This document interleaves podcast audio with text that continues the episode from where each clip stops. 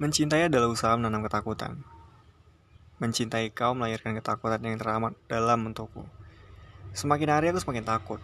Jikalau hanya aku yang semakin nyaman padamu, sedangkan bagimu, aku tidak lebih dari sebatas teman. Perasaanku yang semakin gunung ini seolah tidak pernah kau sadari. Dan itu membuatku bersalah. Bagiku, sekali jatuh cinta, begitu sulit untuk melepaskan diri begitu saja.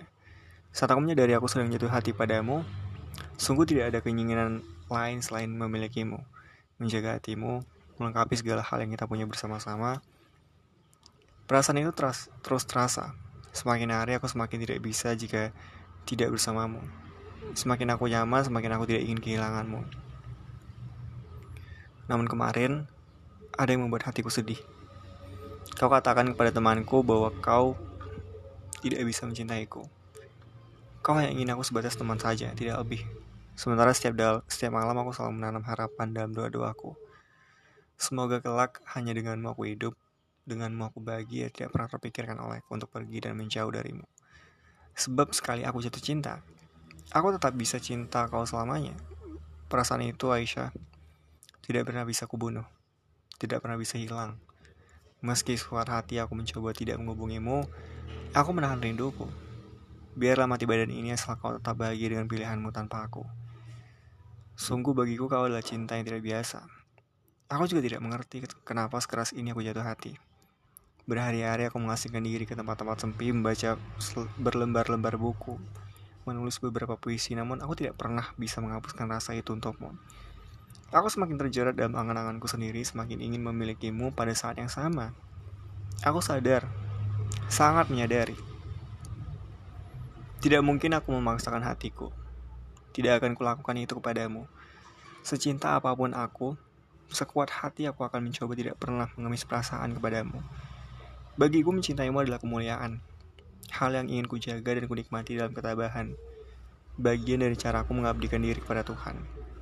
Bertahun-tahun aku bertahan, Aisyah. Tidak mungkin bisa kuhapuskan begitu saja selama itu aku memendam perasaan. Kau juga tidak akan mengerti. Kenapa perasaanku masih saja sama kepadamu masih ingin kau saja, tidak ada cinta lain yang kuinginkan. Dengan sedih, ku rawat rinduku padamu. Semakin hari aku merasa semakin tidak bisa lepas dari ingatan tentangmu. Harusnya kau tahu, tidak ada cinta segila dan sedalam ini yang kupunya, selain untukmu.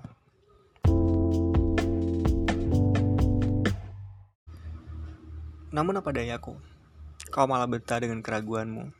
Kau hanya menjadikan aku seseorang yang kau butuh saat sepi. Kau tidak pernah peduli bahwa aku adalah laki yang sangat inginkan dirimu.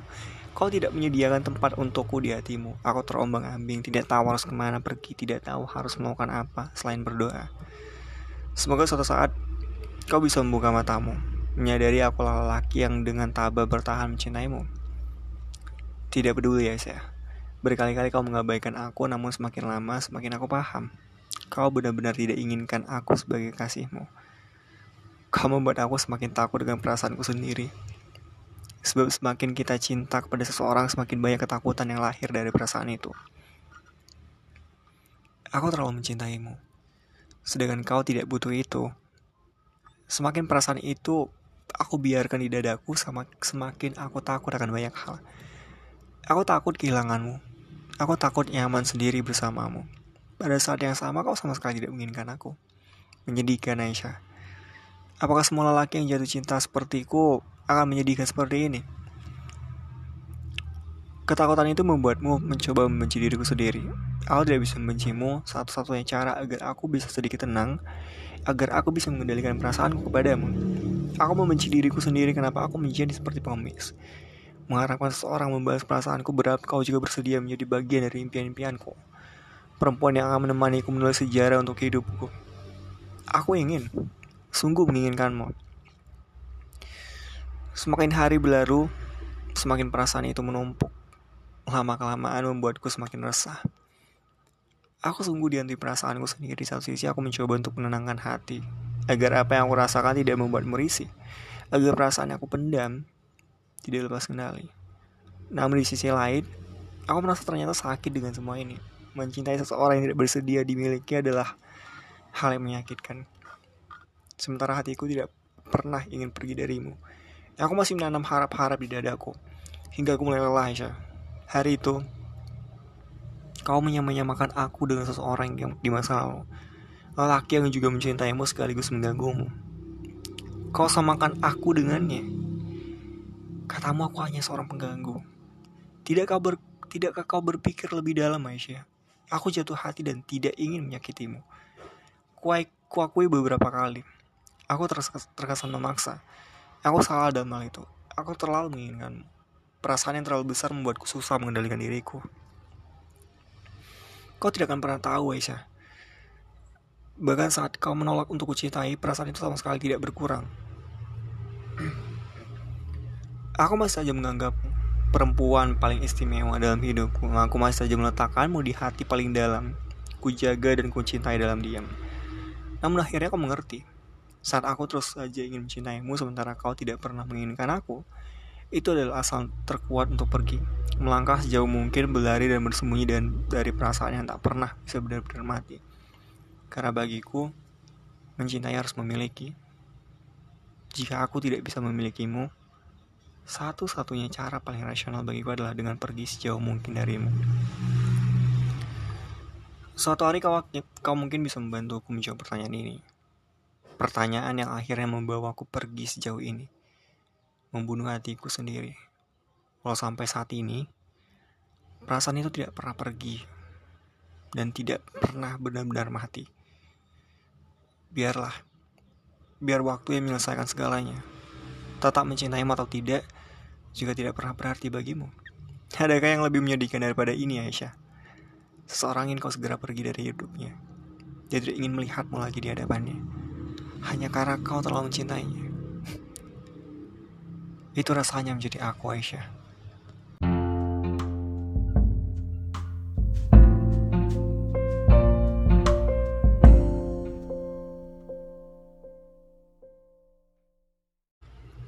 Tubuh paling tabah. Pada petang hari yang mendung, dia duduk di pemakamanku. Aku adalah lelaki yang dia cintai dan kini memilih mati karena egoku terlalu tinggi. Malam yang basah. Jalan kota ini terlihat lebih sendu dari biasanya.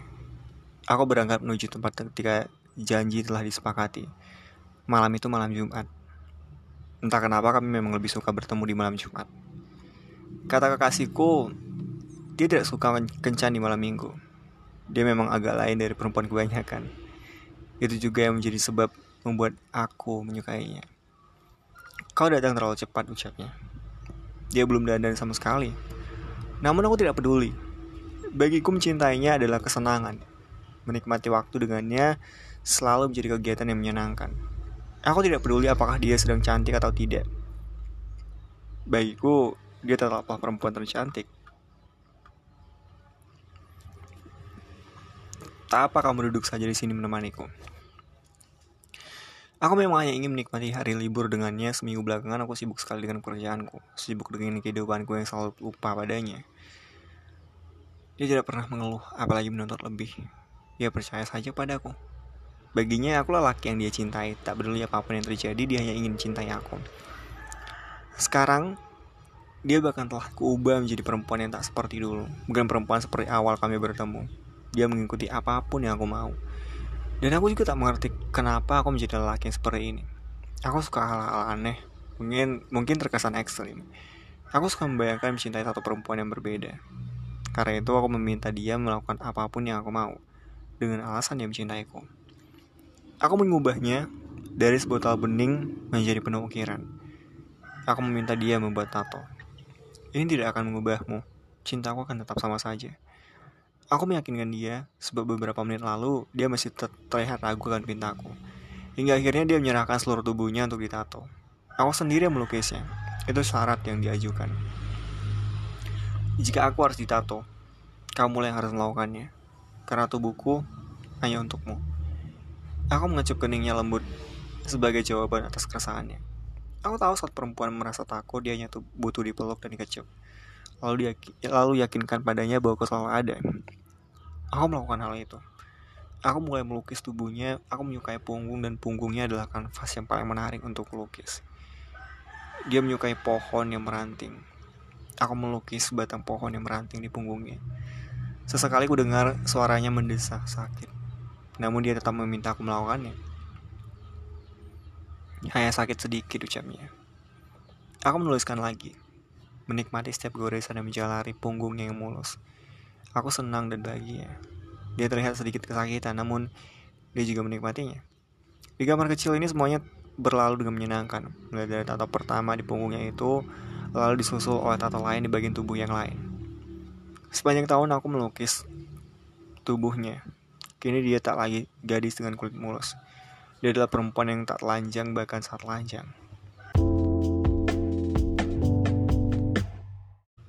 Suatu malam dia merasakan infeksi pada kulit pahanya. Di sana aku melukis tato sepasang burung kecil berwarna hitam. Beruntung itu hanya infeksi biasa. Beberapa hari, beberapa hari kemudian kulitnya kembali membaik dan tato yang dibuat tidak begitu berantakan. Meski tak sempurna tapi cukup indah bagiku. Belakangan aku sibuk keluar kota. Pekerjaanku memang terkadang membuatku harus pindah dari satu kota ke kota lain. Itulah resiko bekerja tanpa kantor. Aku bisa ngantor di mana saja. Selain sebagai seniman yang sebenarnya tidak suka disebut seniman, aku adalah seorang fotografer lepas di beberapa majalah. Pekerjaanku menuntutku untuk bertemu dengan banyak perempuan. Dua hari lalu aku bertemu dengan salah satu perempuan di kota ini. Tidak untuk urusan pemotretan memang. Kami hanya kebetulan bertemu di sebuah kafe saat hujan tak begitu lebat. Tetapi akan membuat basah jika keluar rumah. Kau dingin. Lumayan.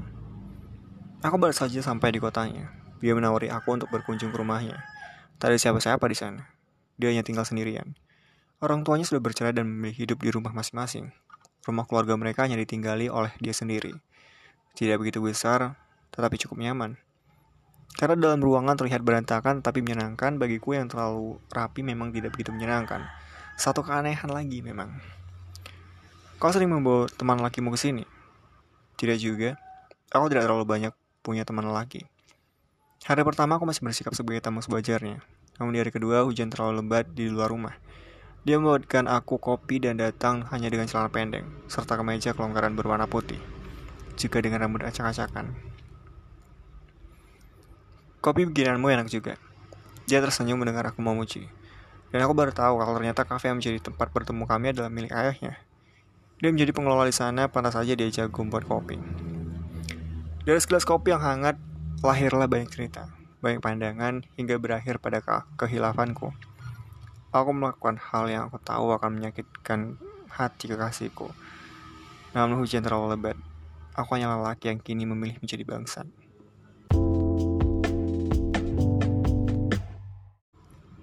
Pulang ke kotaku selalu terasa hangat. Aku akan ditunggu oleh kekasihku di bandara. Dia sudah tak peduli pada pandangan orang. Sejak denganku dia begitu merasa bebas. Bahkan mengecup pipi juga terkadang bibirku di bandara dia sama sekali tidak risih. Hal yang kuakui masih tidak wajar untuk di negara ini. Namun peduli apa? Kekasihku adalah perempuan yang sudah gila karena cinta. Belakangan aku lebih sering bertemu dengan perempuan pengelola kafe itu. Di mana lagi kalau bukan di rumahnya.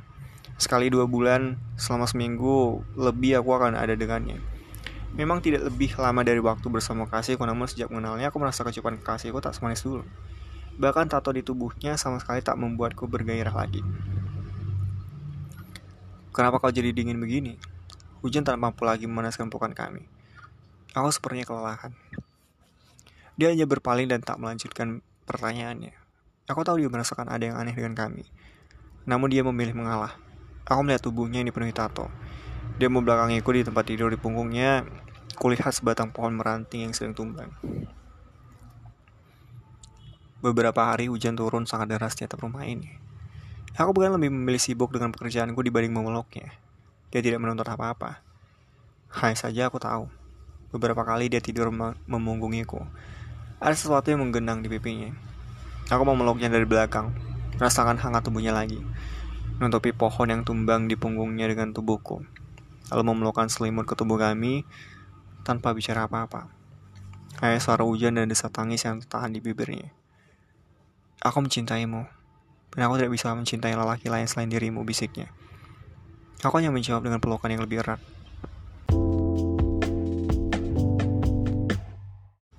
Semakin sering aku datang ke kota sebelah, semakin perasaanku terbelah. Ternyata apa yang telah aku mulai, kini semakin mengikatku. Aku tidak bisa lepas sama sekali. Aku bahkan merasa pelukan perempuan pengelola kafe itu jauh lebih hangat. Jauh lebih membuat aku bersemangat. Hingga suatu hari aku pulang diam-diam, tak mengabari kekasihku. Ini adalah kepulangan yang terlambat. Kepulangan yang seharusnya dari minggu lalu. Aku mendustai kekasihku untuk kesekian kalinya. Kataku ada pekerjaan tambahan yang harus kau selesaikan. Aku sampai di rumah dan tak ada seorang dan tak ada suara apa pun. Terasa sepi sekali.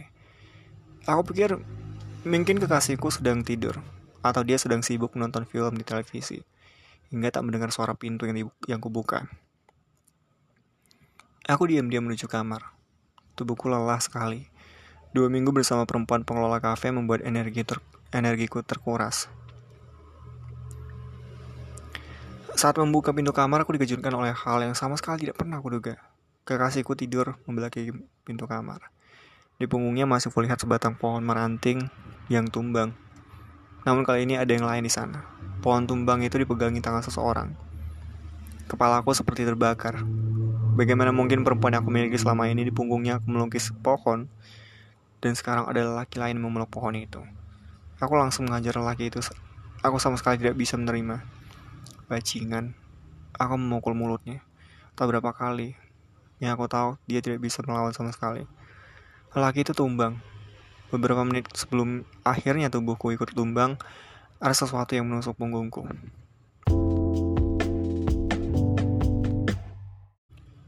Senja masih enggan menjadi malam. Dia masih duduk di pemakamanku. Dia kekasihku. Masih saja terlihat cantik. Masih secantik saat terakhir kali aku melihat sebilah belati berdarah di tangannya.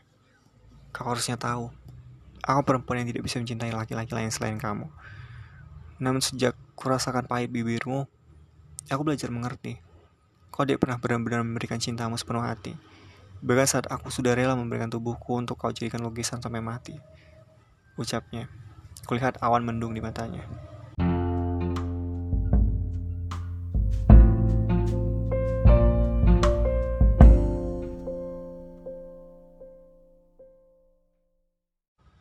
Percakapan tengah malam.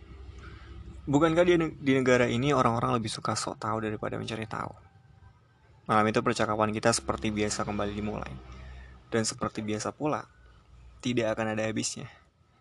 Kita tidak pernah menemukan titik penyelesaian. Kau akan bersikeras dengan pendapatmu terlebih juga aku. Namun kita berdebat memang untuk itu. Kau jenuh dengan kuliahmu sementara aku kadang lelah dengan pekerjaanku. Kita butuh obrolan di luar kebiasaan yang kita lakukan Itulah sebabnya kita berdebat dan mempermasalahkan banyak hal, bahkan hingga larut malam. Kamu besok tidak kuliah. Besok kan minggu. Kami percakapan seperti ini selalu menjadi penanda bahwa malam sudah terlalu larut. Sudah tidak selayaknya kita memperdebatkan hal-hal yang bukan urusan kita ini. Namun, tidak seperti perempuan kebanyakan, kau tidak akan membiarkan aku menutup obrolan. Kau memulai membahas topik baru. Itu artinya percakapan kita akan berlanjut sampai subuh. Kau memesankan dua gelas minuman kok, minuman lagi. Aku selalu suka dengan cara memandang sesuatu. Meski tidak semua pandanganmu aku setujui. Misalkan, menurutmu mahasiswa jurusan bahasa Indonesia tidak sepenuhnya bertanggung jawab atas kecarut marutan bahasa yang digunakan sekarang. Tetapi menurutku justru itu tugas mahasiswa bahasa Indonesia yang harus menjadi contoh. Hal ini tidak pernah menemukan titik terang bagi kita. Kau bersikeras, aku pun tidak ingin mengalah. Akan tetapi untuk hal lain, aku sepakat denganmu. Misalkan, menurutmu mencintai harus memiliki, aku setuju. Aku benci pada orang-orang sok kuat, orang-orang yang harus bersembunyi di balik kalimat basi. Cinta tak harus memiliki. Kita sepakat, hanya orang-orang cemen yang percaya dengan kalimat itu. Orang-orang yang tidak memperjuangkan apa yang dicintainya. Atau orang-orang yang sebenarnya tidak pernah benar-benar mencintai. Kalau sudah membahas hal seperti ini, kita akan mengkaji lebih dalam Bahkan kita sudah seperti dua orang mahasiswa akhir jurusan filsafat. Segala sesuatu yang kita bicarakan, kita ajukan dengan filosofi karangan kita masing-masing. Kalau cinta tidak harus memiliki, kenapa harus mencintai? Itu pertanyaan yang menjadi kekuatan kita untuk menyepakati bahwa mencintai berarti harus memiliki. Jika menyatakan tidak bisa memiliki, mulai saat itu, kau pun harus berhenti mencintai. Jangan menjadikan cinta sesuatu yang salah sesuatu yang seolah menyakitimu. Karena aku sepakat bahwa bukan cinta yang menyakiti manusia, tetapi manusialah yang membiarkan dirinya menderita. Sebab pada hakikatnya, cinta adalah kebahagiaan. Kalau sudah sakit, luka dan patah hati, itu artinya manusia tidak lagi sedang mengalami jatuh cinta, melainkan lepas dari cinta. Mereka orang-orang yang membiarkan diri mereka terluka, kata terkekeh. Aku ikut tersenyum. Kita selalu suka menertawakan hal-hal yang kita anggap tidak seharusnya terjadi. Bukankah hal-hal yang menurut kita konyol selalu bisa kita tertawakan? Apalagi hal yang menyangkut kebodohan orang lain. Untungnya kita hanya menertawakan itu untuk diri kita berdua. Kau juga tidak sepakat bahwa bahagia dengan menertawakan orang lain di depan orang banyak bukanlah sesuatu yang cerdas. Kau paling kesal melihat beberapa orang di media sosial yang saling yang sering kelewatan. Kita hidup di zaman payah, orang-orang payah, katamu. Bahkan tidak hanya pejabat, pemuka agama pun akan dibully habis-habisan oleh orang-orang yang mengaku seleb di media sosial. Kau memang selalu kesal dengan hal itu. Menurutmu terkadang mereka kelewatan. Aku tidak suka dengan orang-orang yang kadang bicara agama soal dia adalah orang yang alim.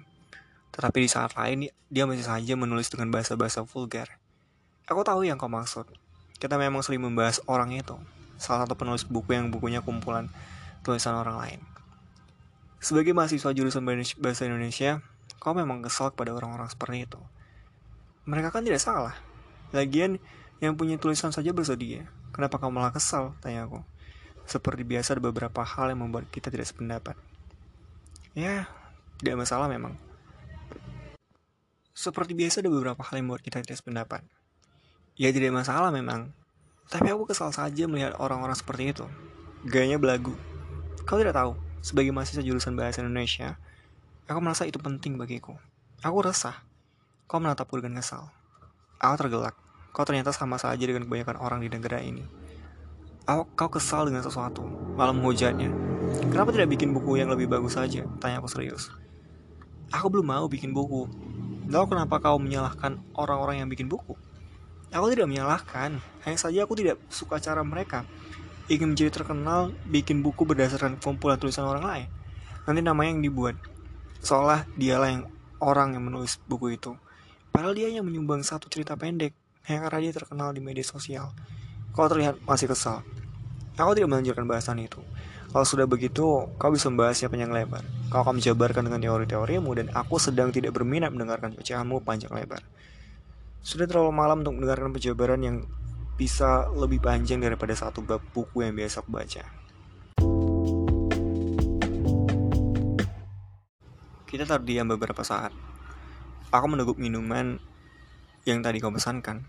Aku menunggu emosimu mereda entah kenapa setiap kali berbicara dengan hal yang berkaitan dengan kuliahmu, kau menjadi lebih naik pitam. Dan jujur saja aku kadang lebih memilih mengalihkan pada hal lain. Mungkin itu hanya yang membuat kita masih bertahan selama ini. Masih saja menjadi teman berbicara hingga malam terlalu larut. Kau tidak berniat mencari kekasih? Tanyaku. Itulah pertanyaan yang sangat jarang kutanyakan. Aku ingat, terakhir kali aku menanyakan kepadamu dua tahun lalu setahun setelah kau putus dengan mantan pacarmu. Belum? Buat apa? Pertanyaan itu terdengar menyedihkan. Aku hanya diam. Tidak tahu apa yang akan kukatakan. Kenapa? Kau sudah mulai merasa bosan menjadi temanku. Tanyamu lagi. Bukan, bukan begitu maksudku. Lalu? Aku hanya bertanya. Aku berusaha menghentikan pembicaraan perihal itu. Kau sendiri kenapa masih bisa betah sendiri? Masih berharap sama mantan kasihmu yang dua tahun lalu itu memilih kembali ke mantan kasihnya itu. Sungguh aku tidak suka tentang bahasan ini. Kau selalu saja mengaitkan dia dengan kenapa aku masih memilih sendiri. Sudahlah Raka. Kau tidak bisa mengelak. Kau masih berharap pada Helza kan? Kau so tahu. Mantan itu memang terkadang susah untuk dilupakan. Tapi masih mencintai mantan sama saja kau mencintai benda sisa sama saja seperti kau mencintai bangkai lama-lama akan membuatmu ikutan busuk. Kau malah tertawa. Raka, mantan itu memang terkadang susah untuk dilupakan. Tapi masih mencintai mantan sama saja kau mencintai benda sisa. Sama saja seperti kau mencintai bangkai. Lama-lama akan membuatmu ikutan busuk. Sebenarnya aku bisa saja membalas omonganmu. Tetapi aku memilih untuk mengalah. Aku tahu setelah tiga tahun mantan kasihmu pergi, kau seperti orang yang tidak punya hati lagi pada laki. Kau sama saja seperti perempuan lain. Hanya karena disakiti seseorang laki yang lelaki yang kau sayang, kau menganggap semua lelaki sama saja, sama-sama brengsek. Begitulah kita. Semakin malam bahasan kita semakin mengarah ke mana-mana. Dari urusan negara sampai urusan hati, namun semua itu tetap membuat kita merasa nyaman. Alisa, kau tahu? Kadang kita sibuk mengurusi kesalahan orang lain. Padahal jika kita kita yang melakukannya belum tentu bisa sebaik itu. Atau bisa jadi malah lebih buruk. Aku menyandarkan tubuhku ke punggung kursi, mulai lelah, mulai mengantuk. Ya aku tahu. Tapi bukankah berkomentar dan menyalahkan lebih menyenangkan? Kau tertawa, ikut menyandarkan tubuhmu. Ternyata kita sama saja dengan orang lain. Kita hanya bisa menyalahkan orang lain. Padahal jika kita yang melakukan belum tentu kita mampu kan. Aku menatap ke wajahmu. Kau setuju hal itu? Malam itu terakhir kalinya kita menertawakan hal-hal atas kebodohan orang lain. Setidaknya, itu menjadi pembelajaran bagiku. Setidaknya, kita hanya bicara berdua, tidak seperti orang-orang yang terkenal di media sosial itu. Mereka yang punya banyak penggemar. Kau berusaha membela diri. Ya itu karena kau tidak punya pengikut. Karena kau tidak terkenal. Aku meledek. Kali ini, kau menepuk pelan bahuku. Jadi kapan mau cari kekasih? Tanya aku. Kalau kau sudah punya kasih lagi, jawabmu. Dan sampai saat ini, kita tidak pernah menemukan orang lain. Katamu tidak ada yang bisa membuat nyaman seperti saat bersama aku. Dan hal yang sama sebenarnya juga aku rasakan. Itulah sebabnya aku memilih tidak mencari kekasih lain. Kalau bersamamu, aku bisa menjadi diriku sendiri.